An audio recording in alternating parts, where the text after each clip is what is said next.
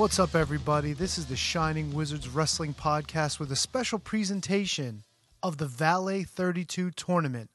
I'm Tony, as you know, and I'm going to be taking you through the first round of the Valet 32 tournament, where we're taking the 32 greatest valets in the history of professional wrestling, putting them in a tournament where you, the listeners, the voters, decide who's going to be number one. This week, we're going to take you through the Fallen Angel region and the original Diva regions for round one of the tournament. These 32 women were cultivated, uh, researched, and gone over and over again by myself and, of course, Matt and Kevin. And we came up with these 32, and we hope that you find this as exciting as we did trying to put it together. A little bit painstaking trying to figure out who deserved the spot in this prestigious tournament, but we did reach this result. We're bringing this 32 to you right now, and we're going to start off in the Fallen Angel region. Our first matchup sees Woman, the number one seed in the region, taking on number eight Baby Doll. Now, if you've been following professional wrestling, you're no stranger to the career of Woman, aka Nancy Sullivan, aka Nancy Benoit. She got her start in Florida as the Fallen Angel, and she joined Kevin Sullivan's stable of Satanists and that's where she started to make a name for herself. But she wound up in World Championship Wrestling, and she became the girlfriend, Robin Green, of Rick Steiner of the Steiner Brothers. From there, she found her way to Eastern Championship Wrestling slash ECW that we all know and love and she became the manager of the Sandman, leading him to the World Championship on several occasions, and also managing Too Cold Scorpio. The tandem of Scorpio and Sandman held tag team gold, and Too Cold also held the World Television Championship. But not only that, she found her way back to WCW, wound up becoming a manager valet for Ric Flair and the Four Horsemen, and then eventually went on to manage Chris Benoit. She's been in the game a long time. She made quite a name for herself. She is your number one seed. Taking on Nancy in the first round is the number eight seed in the Fallen Angel region, Baby Doll. Baby Doll came into World Class Championship Wrestling uh, as a valet for Gino Hernandez. She found out that he was looking for a valet and actually reached out to World Class and said, "Hey, I'd like to become a valet." And that's how her career in the in the wrestling business was born. Now, Baby Doll herself actually spent some time actually wrestling, but when she came to Jim Crockett Promotions, she was known as the Perfect 10 and she was the valet for Tully Blanchard just before he started to join the Four Horsemen. And eventually, because of an incident where Tully Blanchard put his hands on Baby Doll, she wound up becoming the valet for the American Dream, Dusty Rhodes. So she spent quite a bit of time there even managing Ric Flair when she eventually turned on Dusty Rhodes, and then spending the remainder of her career managing her husband, Sam Houston. So there's your first round opening matchup in the Fallen Angel region. Now we're going to take you to matchup number two, pitting the number four seeded Chyna against the number five seeded Lita before Chyna actually got into professional wrestling and wrestling for World Wrestling Entertainment, she was the valet for Triple H, aka Unhurst Helmsley. She made a shocking debut when she ragdolled Marlena at ringside during a Triple H Goldust match, and she wound up being the spokesperson the the muscle behind both versions of D-Generation X. Now this is before she actually started wrestling herself. She was a menacing presence. She took charge, and she is your number four seed in the Fallen Angel region. She takes on another woman who spent time as a manager before getting into professional wrestling and World Wrestling Entertainment, and that's Lita. After training in professional wrestling in Mexico, Lita's first stop was ECW, where she became the girlfriend slash manager of Danny Doring, known as Miss Congeniality. And after spending some time in ECW, she found her way to WWF, where she became the manager slash uh, I don't want to say muscle, but sort of like getting involved kind of assistant to the one and only Essa Rios. Now, after her time with Essa Rios, she wound up moving on to uh, her teaming with the Hardy Boys. And before she got in the ring, she also played that character where she was there for inspiration, she was there for, for her intellect, but she was also there to get involved when she needed to. And that's your second matchup in the Fallen Angel region. Number four, Chyna takes on number five, Lita. Moving on to the next matchup, number three seeded Kimberly Page against number six, Dawn Marie. Now, when you hear the name Kimberly Page, right away you think of her uh, former husband Diamond Dallas Page and the Diamond Doll. Well, that's not only it's not the only involvement Kimberly Page had as a manager, as a valet, as a second in WCW. Let's take us back. Immediately after she uh, ended her relationship with Diamond the first time and uh, ended her relationship as the Diamond Doll, she not only became Marc Mero's uh, valet, but she also became the booty babe for the booty man himself, Brutus Beefcake. Then she spent some time working with the Nitro Girls before finding her way back to DDP's side and then eventually turning on DDP once again to become Kimber Me, which I think was a very underrated character, if you ask me personally. But Kimberly Page, quite a career in WCW, valet for so many superstars. She takes on number six, Dawn Marie. Dawn Marie first found her way to Extreme Championship Wrestling as the valet for Lance Storm under the moniker Tammy Lynn Bytch. And of course, Lance Storm, who had been involved with a, in a feud with his former tag team championship partner, Chris Candido, well, of course, Tammy Lynn Bytch wound up feuding with the real life Tammy Lynn Sytch, aka Sunny. After managing the Impact players, to two tag team championships, Lance Storm and Justin Credible, she went on to manage Simon Diamond and Johnny Swinger for the remainder of ECW's existence. At that point, she moved on to WWE. Here she began feuding with Torrie Wilson over the affections of Torrie's father, Al Wilson. I'm sure you remember that storyline now that I brought that back up. And she also spent some time feuding with various other women, including Jackie Gayda, uh, not so much in a managerial role, although the, she did wind up being uh, a manager in a second to a, a few a few gentlemen in WWE. But she did manage a little bit on the independents before ending her career. Finally, we get to the final match in the first round for the Fallen Angel region. Number two seeded Missy Hyatt takes on number seven Daffney. Missy Hyatt had spent a little bit of time in world class championship wrestling, but she began to really make a name for herself when she joined the Universal Wrestling Federation and became part of Hot Stuff International with her boyfriend Eddie Gilbert. That that relationship moved over several promotions following her uh, following the career of eddie gilbert over to jerry lawler's cwa where eddie gilbert was involved in a feud with lawler at the time and then of course moved on to wcw where eddie gilbert was actually uh, trying to help out Jimmy Garvin in his feud with Kevin Sullivan. Eventually, Missy Hyatt finds her way managing tag team championship team, the Nasty Boys. And then she also did some things where she did commentary, and she did backstage interviews, and she even found herself in ECW getting involved in the Raven. Uh, the Raven Stevie Richards Sandman storyline as well. And of course, since that time, she's been in various independents, still working around the country as a valet. Very rarely does she get involved in the ring, but that's not why we're here. And of course, her opponent in the opening round of the Fallen Angels region is the number seven seeded Daffney. Everyone knows Daffney for her time as the Scream Queen in WCW, uh, becoming partners and a manager of sorts to not only uh, David Flair, but also friend of the show, Crowbar. And she spent some time with them. She even wound up winning the Cruiserweight Championship almost, I want to say on accident, but, uh, you know, of course, we're talking WCW here. She also spent some time in uh, Impact Wrestling, uh, portraying the governor as part of the Beautiful People, and she also had some time spent with Stevie Richards as Dr. Stevie. So there you go, the final matchup Missy Hyatt takes on Daffney in the Fallen Angel region. Now, for the second half of the first round for this week, we take you over to the original Diva region, where the number one seeded Sunny takes on number eight Lady Blossom in the opening match. Sunny, of course, is a woman who needs no introduction to the average wrestling fan. She got her start in Smoky Mountain Wrestling uh, when her boyfriend Chris Candido was working there, actually managed Brian Lee to the Smoky Mountain Championship, and managed those two men as a tag team to the Southern Tag Team Championship. From there, she got the Rocket Strap to her, found her way to WWF, and of course became Sunny, one half and eventually one third, and of course the valet of the Body Donnas. Uh, the character was uh, that of a fitness guru, and she managed these two fit guys to the WWF Tag Team Championship.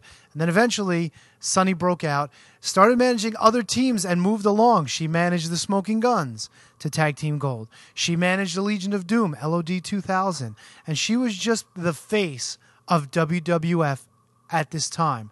Matter of fact, so much so that she became the most downloaded woman in AOL history. How's that for a fact for you? Oh, dare I forget? She was also the first manager of Faarooq Asad, aka Faarooq, aka Ron Simmons. There's another little tidbit for you. And eventually, when her when her time in WWF ended, she spent some time managing Chris Candido in WCW. Also wound up managing Chris Candido and being involved in the Triple Threat in ECW. And from that point on, Tammy always found her way to the independents, managing various wrestlers. But make no mistake about it, for all the major promotions at the time, Tammy made a huge impact. Her opponent in the opening round, the number eight seeded Lady Blossom. Lady Blossom's entire career in professional wrestling mirrored that of stunning Steve Austin from his time when he was first coming up in world class, where he feuded with Chris Adams and his, th- her, his then wife, Toni Adams. And she came in as Lady Blossom, the former wife of Chris Adams, where in reality they were never really married, but let's not let that get in the way of a great story.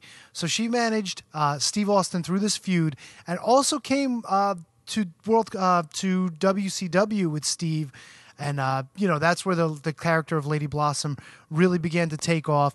Uh, she actually helped him beat Bobby Eaton to win the World Television Championship. She was also involved in a major storyline where she was slipping brass knuckles to Steve Austin to help him win all of his matches, which uh, led to a funny moment where she was caught with the brass knuckles uh, by Medusa and uh, Dusty Rhodes. So uh, Lady Blossom there for her man, trying to help him win. Also credited, by the way, with coming up with the moniker of Stone Cold for Steve Austin in professional wrestling. So Lady Blossom, your number eight seed, takes on your number seven, your number one seeded, excuse me, Sunny. In the next matchup, we have number four seed Deborah McMichael taking on the number five seed Sharmell. Deborah McMichael wound up getting her start in World Championship Wrestling as the second to her then husband, Steve Mongo McMichael. And actually, because she had been a former beauty queen, uh, she named herself the Queen of WCW. So she spent some time with them, but she eventually turned on uh, Kevin Greene, who was teaming up with Mongo McMichael. And Mongo and of course, by proxy, his manager Deborah wound up joining the Four Horsemen. So she wound up being a second to not only Rick, not only Arn Anderson, not only Steve McMichael, the entire group. And what a hell of a group it was. Um, then again, she wound up teaming up with Jeff Jarrett um, and turning on her husband eventually. And at some point, she had managed Goldberg and Alex Wright for a cup of coffee, but I don't remember that. What I do remember is that in 19, 1998, she wound up in WWF managing Jeff Jarrett there and actually managed Jeff Jarrett and Owen Hart to the WWF tag team titles. So she spent plenty of time there. She also wound up at some point later in her career managing her then husband, Stone Cold Steve Austin. Um, she did spend some time in the ring, but Deborah is not known as a wrestler. Deborah was always known as a manager, and she was involved with quite a few stories there. So that's your next matchup in the second round. Deborah McMichael taking on the number fifth seed, Sharmell. Sharmell got started as a Nitro girl in the later days of WCW before going on to manage the artist formerly known as as Prince Iaukea, and then eventually managed Kiwi as well. So not only was she involved in dancing, she was also involved in managing at that point. But she started to make more of a name for herself when she moved on to WWE. She spent a few moments in developmental managing Edge and Christian, and then eventually found her way to the main roster where she was supporting her husband Booker T in his feud against Kurt Angle. Eventually, when uh, when Booker T became the king, Sharmell became Queen Sharmell, and they ruled the WWF together. And so much, in fact, that Booker T once again won the World Heavyweight Championship with her at his side. And the two of them found their way to TNA, where eventually Booker T wound up winning championships there, of course, with Sharmell by his side. So while she started out managing different people over the years, her main focus became Booker T's career, and it paid off in dividends for the five time, five time I mean, you get the rest. So that's your second round matchup. Uh, uh, that's your first round matchup. Second match, Deborah against Sharmell. Now we move on to the next match. Number three, Maria Kanellis taking on number six, Precious. Maria got her start in 2004 as a contestant in a Diva Search and spent quite a bit of time in W in WWE uh, not exactly managing, but involved in wrestling matches, involved in storylines, actually becoming a backstage interviewer. But it was when she spent her time in Ring of Honor, both back in 2014 and recently, that she became the manager of Michael Bennett, her husband, and became one of the driving forces behind the group The Kingdom. She even wound up spending some time with uh, with The Kingdom when they when they wrestled in New Japan Pro Wrestling, and uh, she was actually involved uh, as a, as a competitor in uh, in a match where females hadn't wrestled in New Japan in a ring since 2002, where she seconded uh, she seconded Mike Bennett and Matt Taven against Amber Gallows, Doc, Doc Gallows, and Karl Anderson in a six person tag match. But uh, she was also there representing them, uh, Taven and uh, Bennett, as they were the IWGP Tag Team Champions. Uh, she also uh, was representing the Miracle Mike Bennett when they were in TNA, wound up representing Mike Kanellis when they were together in WWE, and of course now uh, back in Ring of Honor, involved with the Kingdom. Her opponent in the first round is the number six seeded Precious. Now, Precious is another woman who actually was pretty much a lifer in the wrestling business.